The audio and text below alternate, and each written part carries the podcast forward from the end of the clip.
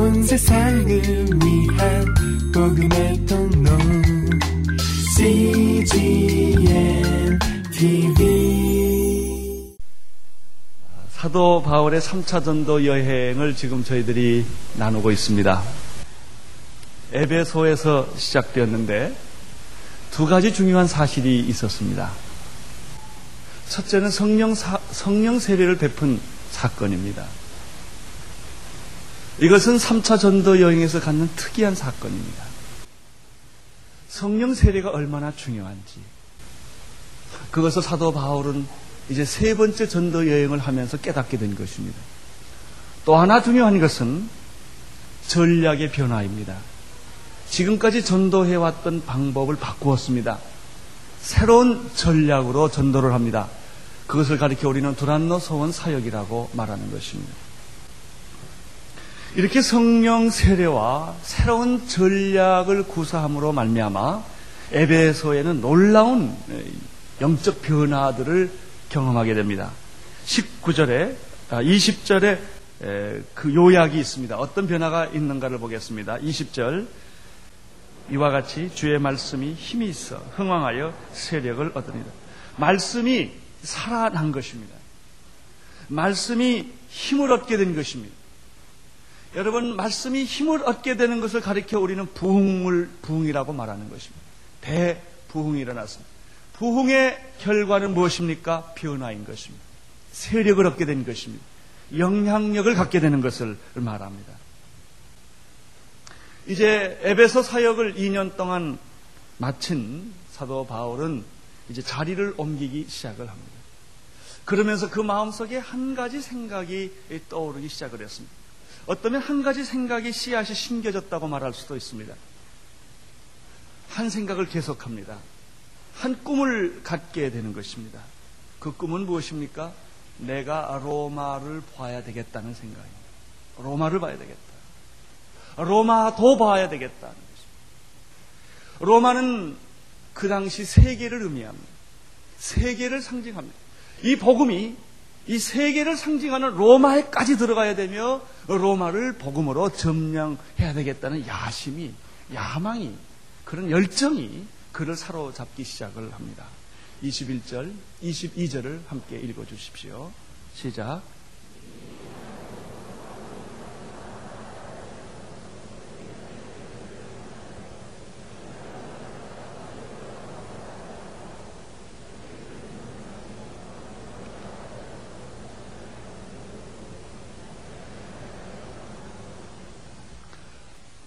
어, 내가 마게도냐와 아가이를 다녀서 예루살렘으로 가게 되는데 예루살렘으로 가는 목적은 한 꿈 때문이다.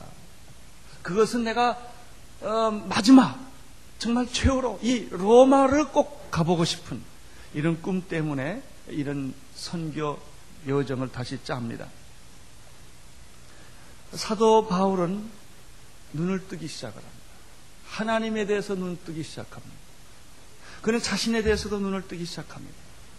그가 예루살렘과 안디옥과 소아시아에 살다가 이제 그는 점점 점점 눈을 뜨기 시작하는 것입니다.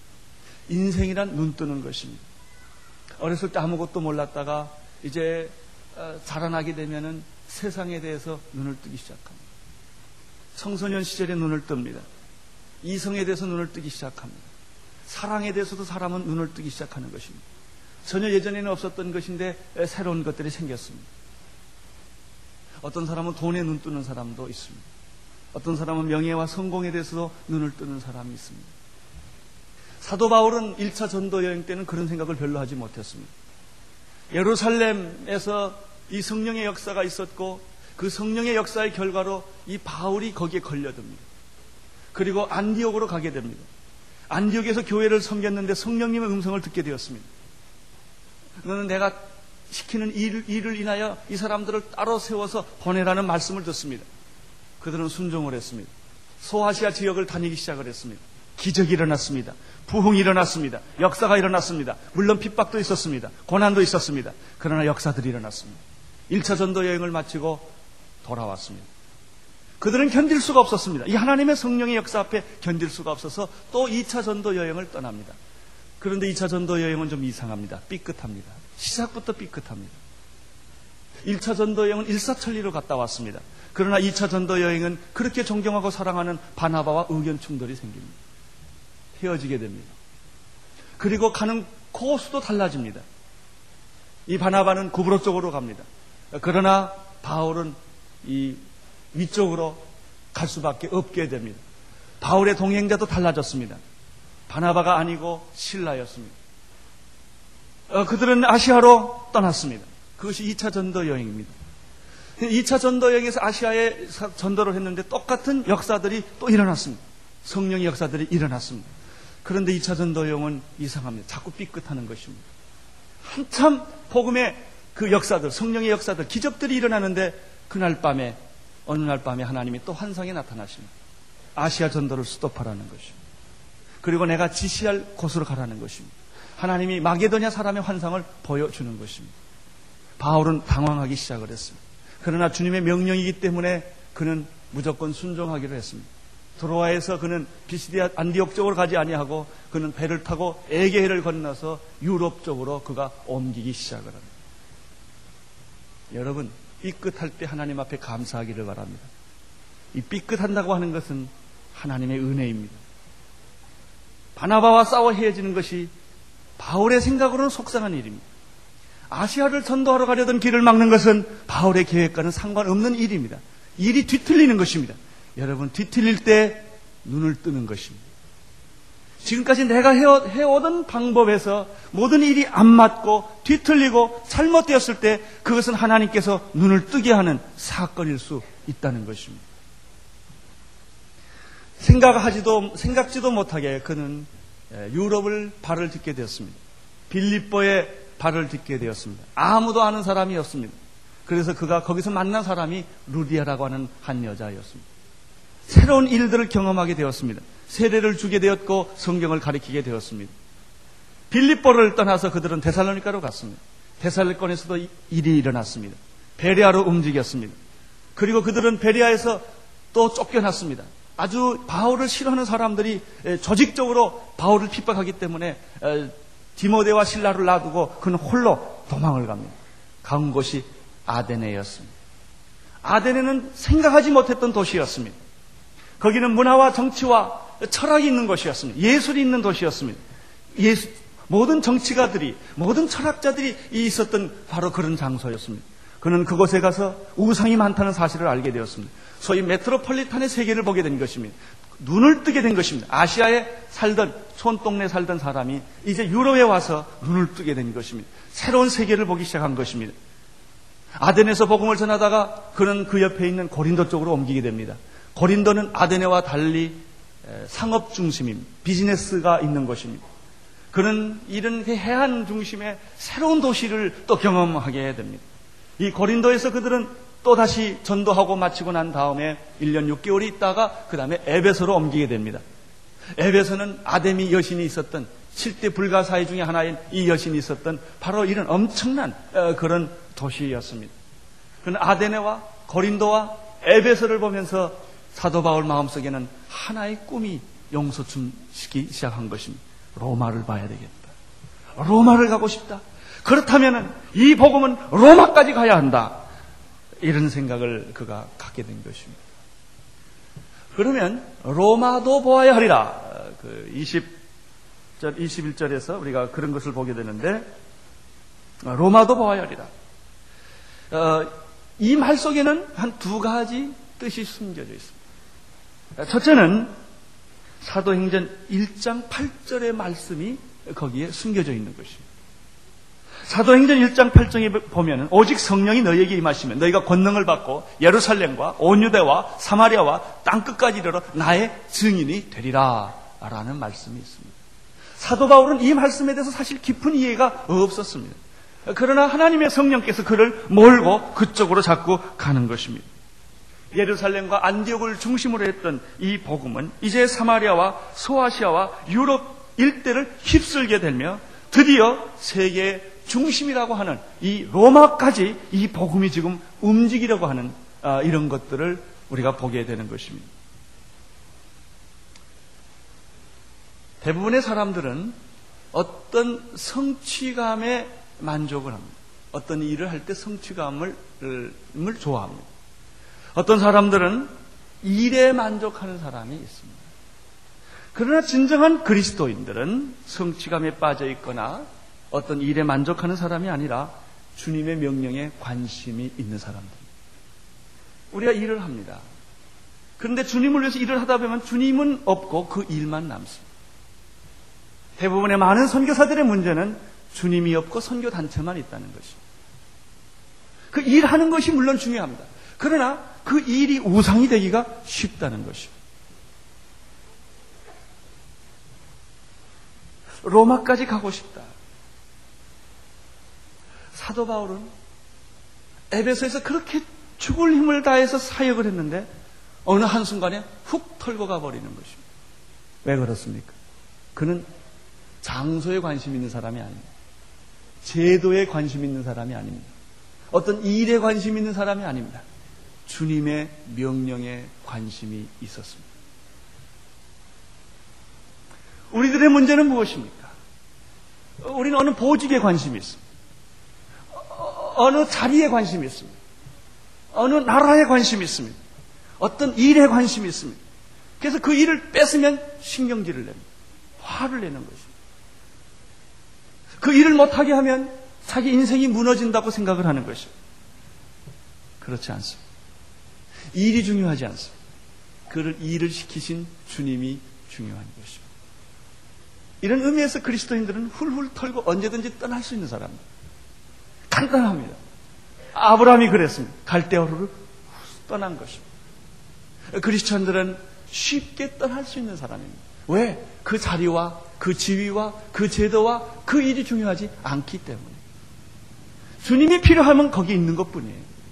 그러나 주님이 다른 데가 필요하다면 우리는 쉽게 그 미련을 떨쳐버리고 떠날 수 있는 사람들입니다. 이런 의미에서 그리스도인들은 미련이 없는 사람들입니다.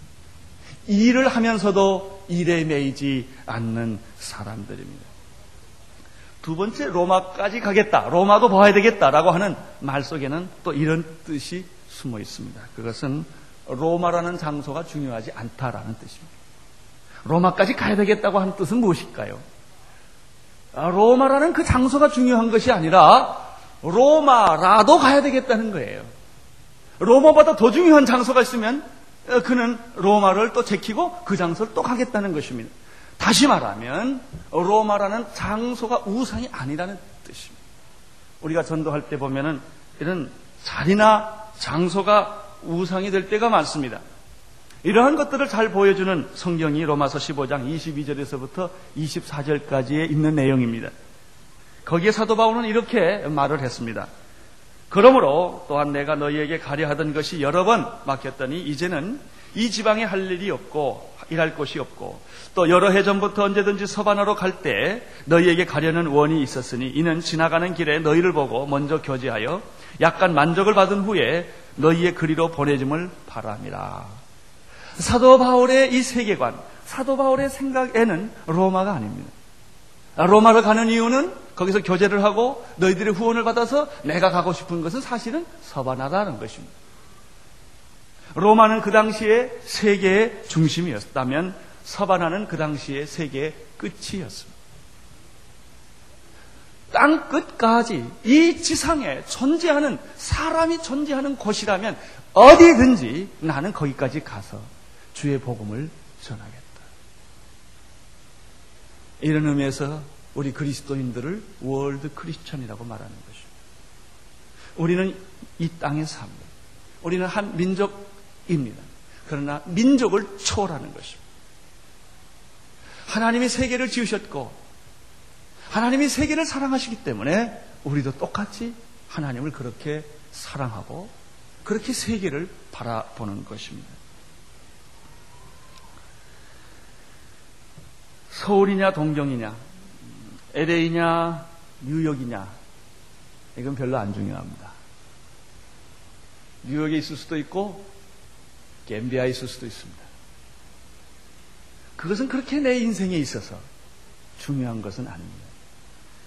몽고냐 중국이냐 소련이냐 아프리카냐 방글라데시냐 인도냐 전도지를 어디 택하느냐도 사실 중요하지 않습니다. 있으라면 있고 가라면 가는 거지. 내가 택해서 이것은 내가 부름받은 것이니까 이것은 아직도 눈을 덜 뜬 사람들입니다. 눈을 크게 뜬 사람들은 그런 것들을 그렇게 크게 개의치 않습니다. 여러분, 꿈이라는 건 무엇입니까? 내가 꾸는 건 개꿈입니다. 꿈이 뭐예요? 꿈이라는 것은 하나님이 주신 것을 갖는 게 꿈이에요. 내가 생각하는 것, 내 이상. 어떤 사람은 자기 한, 한, 어렸을 때 한이 생긴 걸 그걸 꿈으로 생각하고 평생에 그것을 이루려고 하는 사람이 있어요. 그건 꿈 아니에요. 물론 꿈이 아니라고 말할 수는 없겠죠. 정말 꿈은 혼자 꾸는 꿈이 아니라 같이 꾸는 꿈이에요. 내 꿈이 아니라 하나님의 꿈을 내가 꾸는 것이 비전입니다.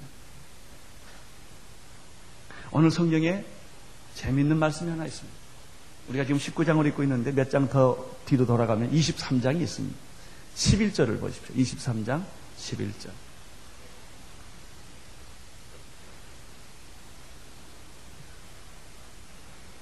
읽어 주십시오. 시작.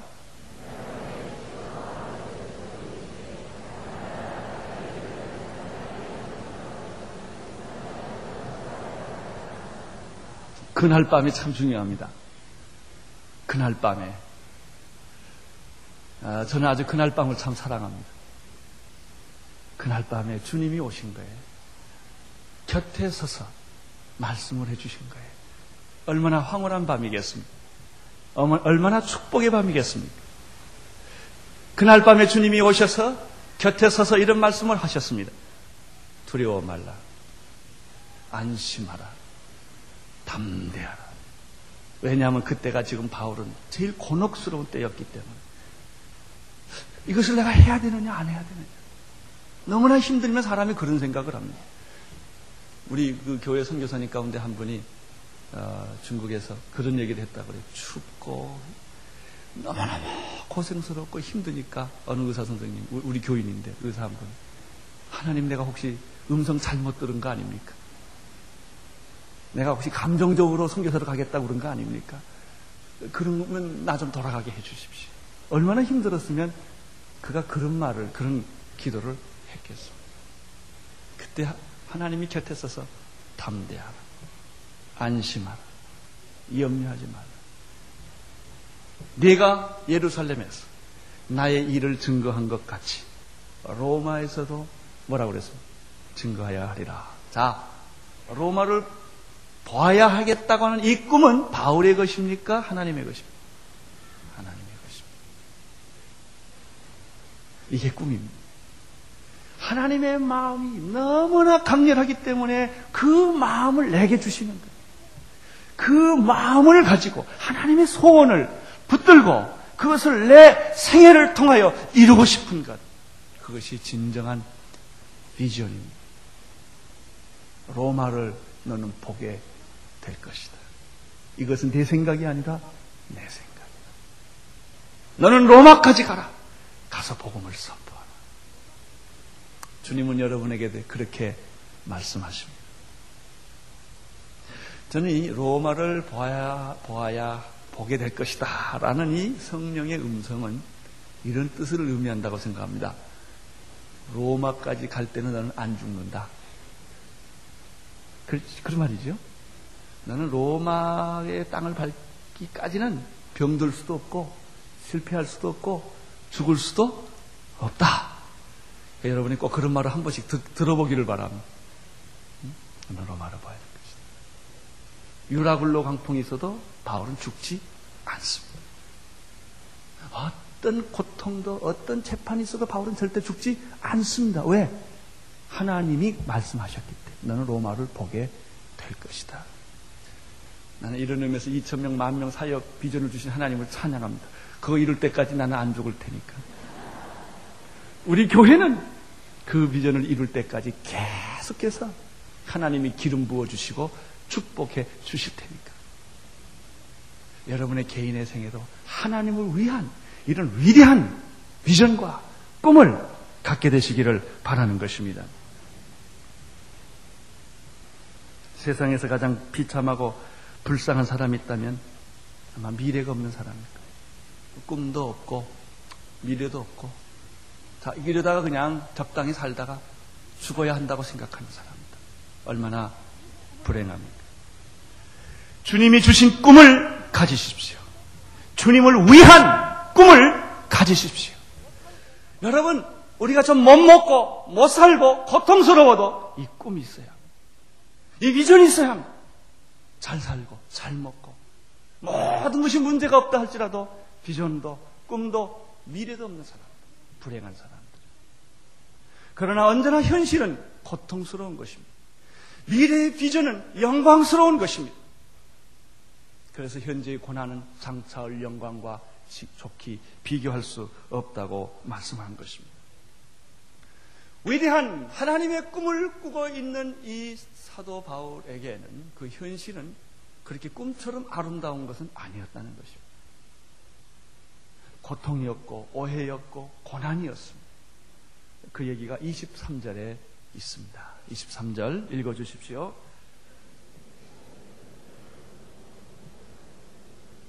예, 한 소동이 일어난 것입니다. 24절을 보십시오. 시작.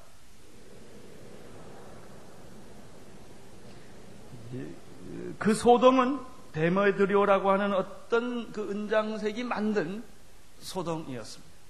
이 사람이 가만히 생각을 해보니까 이 사람은 아덴이 신상을 만들어 돈벌이 하는 사람이었습니다. 이 많은 직공들을 데리고 부유하게 살았던 사람입니다. 근데 사도 바울이 전한 복음 때문에 자기 이 생업이 망하게 지금 된 것입니다. 25절, 26절을 읽으십시오. 시작.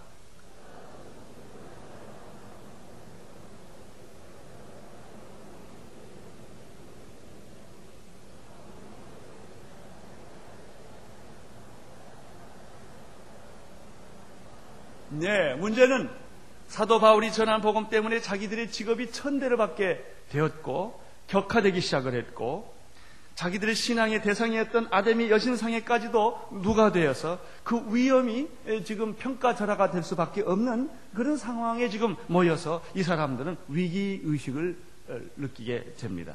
27절을 보십시오. 시작.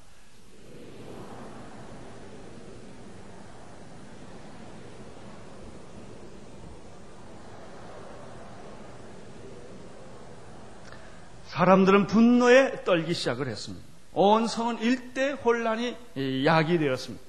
이것은 데메드리오라는 사람이 조작한 일종의 선동입니다. 그들은 그들의 주문인 크도다 에베소 사람의 아데미어라고 외치면서 사도 바울을 도왔던 두 사람을 붙잡아 가지고 약 2만 5천 명을 수용할 수 있는 경기장으로 이 연극장으로 어, 끌고 들어갑니다. 이 바로 그 2만 어, 5천 명이 들어가는 야외 연극장은 어, 두란노 소원에서 약 1000m 떨어진 곳의 산 속에 있는 그런 연극장입니다. 28절부터 30절까지 읽으십시오. 시작.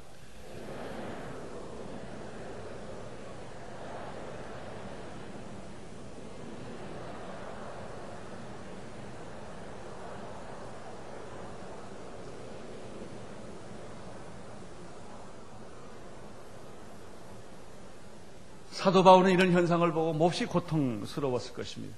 자기의 동역자들이 잡혀가고 사람들이 무서운 그 성난 군중들이 이제 성토를 하려는 그런 것을 보고 사도 바울은 어, 자기가 숨어 있을 것이 아니라 자기가 그 어, 연극장에 들어가서 변론과 변증을 해야 되겠다고 마음을 먹습니다만은 그 주변에 있는 제자들이나 어, 그리스도인들이 아주 굳고 말려서 못 가게 합니다. 30절과 31절입니다. 시작.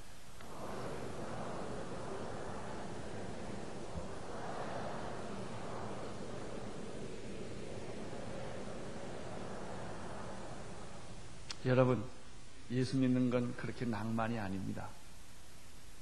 그렇게 멋있고, 그렇게 우아한 것만은 아닙니다.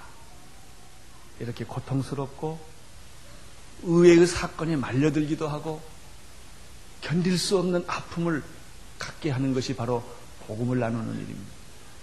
지난주에 일본을 3일 다녀온 일이 있었는데 일본 목사님들 한 220명, 어, 평신도 지도자 한 150명 모인 집회였습니다. 3일 동안 제가 저녁 집회를 인도를 했는데 그때 제가 깨달은 건 그거예요. 거기에 한국 선교사도 왔어요.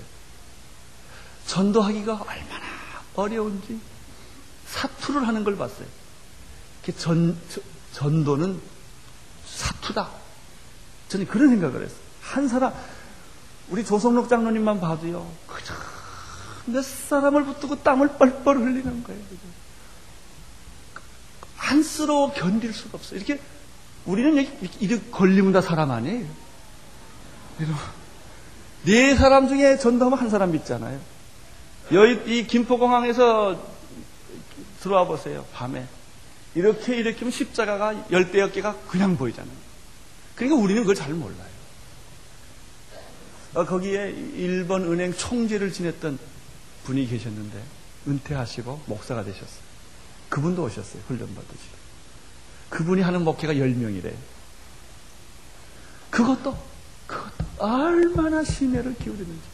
우리 조우리 선교사님이나 조성록 장로님 말씀을 보면 그래서 사람 하나 예수 믿는 게 정말 하나님이래, 그게.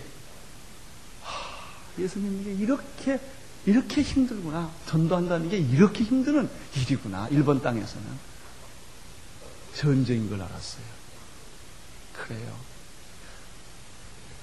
오늘 사도 바울을 보면은 이런 소란을 피우고 돌에 맞고 반항 사람들한테 욕을 먹고 죽어서 나가고 이렇게 하면서 사는 것이 전도구나. 우리는 너무나 편하게 예수 믿고 있다. 너무나 쉽게 예수 믿고 있다. 그런 생각을 하게 됩니다. 32절을 보십시오. 시작.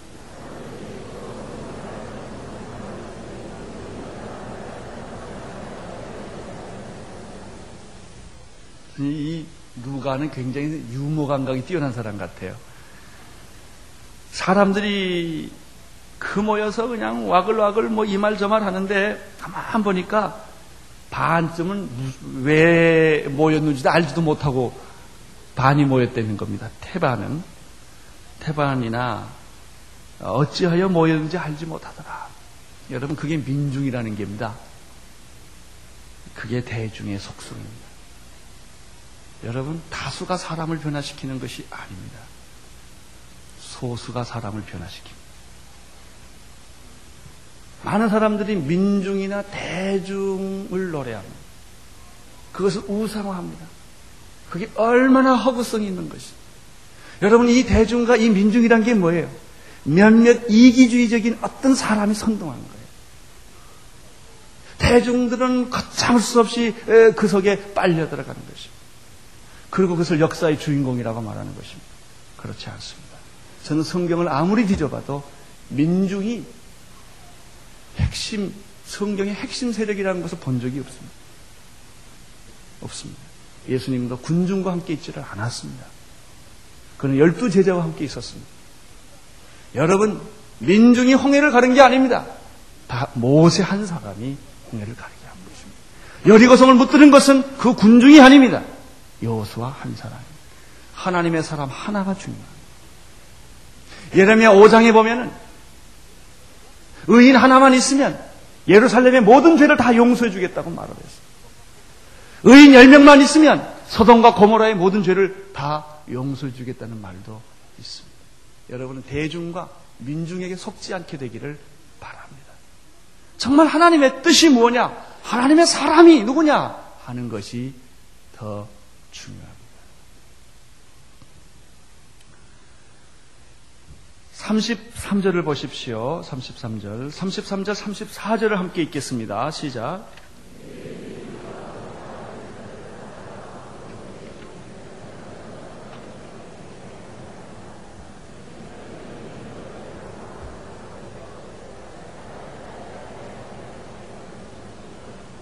알렉산더라고 하는 유대인이 나타나서 이제 어, 의견을 좀 종합하려고 하니까 극구 반대를 합니다. 어, 그리고 한 소리로 그들이 크다 에베소 사람의 아데미어 하기를 몇 시간이나 했어요? 두 시간이나 소란을 피웁니다. 자, 지금 우리가 여기 한 에피소드를 지금 소개를 받았습니다. 여기에서 우리가 발견하는 메시지는 무엇입니까? 그것은 두란노 소원에서 제자 훈련을 2년 동안을 하고 성령을 체험하고 귀신이 나가고 병이 낫는 이런 능력을 체험하고 났는데 2년 동안 앱에서 저녁이 뿌리째 흔들렸다는 겁니다. 이게 중요한 겁니다. 아직 영적인 영향력이 있었습니다. 소수의 12명이 제자 훈련을 받았고 성령 충만을 받았고 능력을 가졌는데 앱에서 전체를 지금 흔들고 있는 걸 보는 것입니다. 이것이 영적인 영향력입니다. 그러나 오늘 우리의 현실을 돌이켜봅니다. 교회가 그렇게 많고 그리스도인들이 그렇게 많은데 대한민국은 끔찍도 안 한다는 것입니다. 그것이 우리들의 문제입니다. 진정한 정말 그것이 진짜면 영적인 영향력이 있게 되어 있습니다.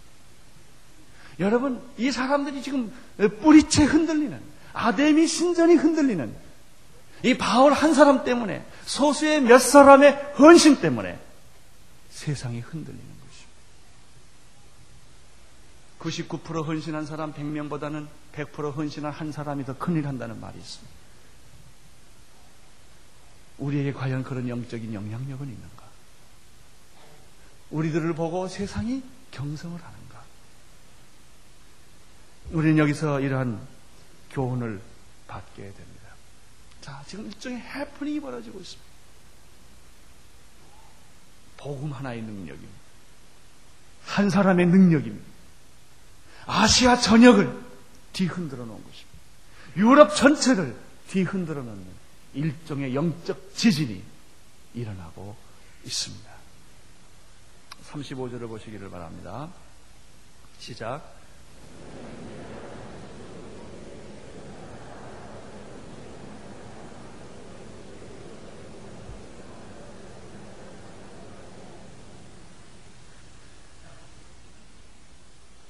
35절, 36절까지 어, 보십시오.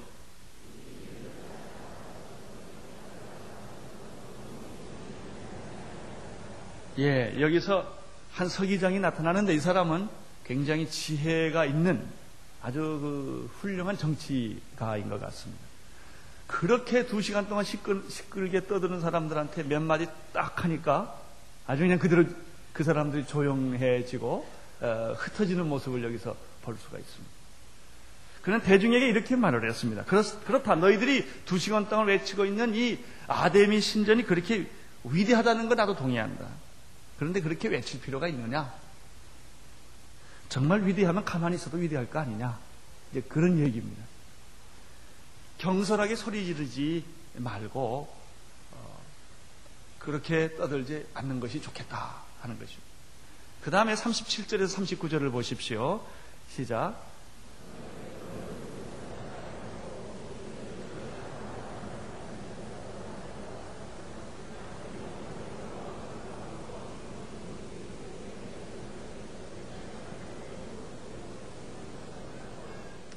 아, 이분은 참 덕이 있고 합리적인 사람 같아요. 아, 그렇게 아데미 여신이 능력이 있다는, 있다면 그렇게 경솔하게 너희들이 행동할 필요가 없다. 아, 이 사람들이 지금 정각의 물건을 도적질하거나 우리 여신을 해방하는 것이 아니지 않느냐. 만일 데메드리오나 그 일 부의 사람들이 상업적으로 형법상으로 문제가 있으면 재판에 해방하면 될 것이고 그것이 재판에 해당되는 문제가 아니면 민법상의 민의에 어, 올리면 다 이거 쉽게 해결할, 해결이 될 것이다. 라고 지금 호소를 합니다. 40절, 41절 시작.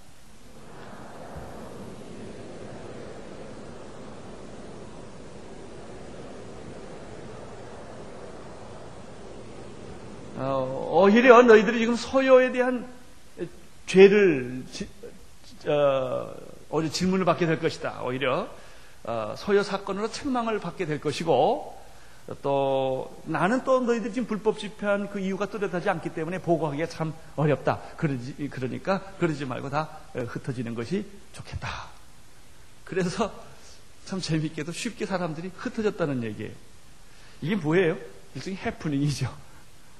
무슨 일이 와 일어났다가 그냥 순식간에 없어지는 해프닝 같은 그런 인상이 있습니다.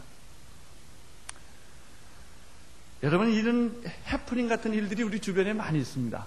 이런 일이 생길 때 사람들은 겁을 내고 두려워하고 어, 어쩔 줄을 몰라 하는 때가 있습니다. 두려워하고 무서워할 필요가 없습니다. 비록 돌에 맞아서 지난번처럼 바울이 돌에 맞아서 성 밖으로 죽은 줄 알고 아예 내보냈지 않았습니까? 그렇게 맞는 일도 있을 것이고 이런 해프닝도 있을 수 있을 것입니다. 그러나 우리가 이 에베소 교회를 생각하면서 마지막으로 생각할 구절이 하나 있습니다. 그래서 요한 계시록에 나오는 말씀입니다. 요한 계시록에 보면 2장에 보면은 일곱 교회를 얘기하면서 이 에베소 교회에 대해서 이야기하는 것을 들을 수가 있습니다. 2절부터 3절까지 보면은 에베소 교회 칭찬이 나옵니다. 에베소 교회에게 하시는 말씀이 너희는 믿음의 행위가 있었다. 사랑의 수고가 있었다. 소망의 인내가 있었다. 그것뿐이 아니다. 너희들은 이단들을 잘 분별해서 대처를 했고 이단에 넘어가지 않았다. 또 한 가지 칭찬을 했습니다. 너희들은 정말 부지런하고 열심히 있었다. 게으, 게으르지 않았다. 그러나 사절에 보면은 그러나 그러나 에베소 교회에게 내가 책망할 것이 하나 있다. 그래서 무엇입니까? 첫사랑을 잃어버렸다는 것입니다. 너희는 회개하라. 이 첫사랑을 어디서 잊어버렸는지 다시 회복하라는 것이 에베소 교회에게 주는 메시지. 여러분, 가난하고 선셋방 살고 힘들 때는 사랑합니다. 그때 안 싸웁니다. 첫사랑을 유지합니다. 먹을 것이 있고 안정이 되고 살만 하면 불필요하고 쓸데없는 문제들이 중요한 문제로 드러납니다. 첫사랑을 잃어버리는 것이죠. 오늘 온누리 교회가 그런 위기에 있을 수가 있습니다. 우리 벌써 9년, 9년, 10년째 들어갑니다. 이만하면 교회가 안정도 되고 헌금도 있고 사람도 있고 비전도 있고 사랑의 봉사도 있고 믿음의 행동도 있고 주님의 소망을 기다리는 그런 것도 있습니다. 우리 온누리교회 가졌던 축복 중에 하나는 이단들, 우리 교회 이단 얼씬도 못합니다. 잘 말씀으로 양육됐기 때문에 아주 건강한 신앙을 여러분이 잘 가지고 있는 것 훌륭합니다. 우리 온누리교회처럼 열심히 있는 교회가 어디 있습니까? 어떤 새벽 청년회도 있습니까? 청년부, 대학부, 뭐, 곳곳에 전 세계 다니면서 복음 전하고 다 훌륭합니다. 그러나 오늘 에베소 교회를 통하여 우리 교회가 경고를 받을 말이 있습니다. 첫사랑을 잊어버릴 수 있다는 것이. 우리는 이런 의미에서 자신을 쳐서 겸손해야 될 줄로 압니다.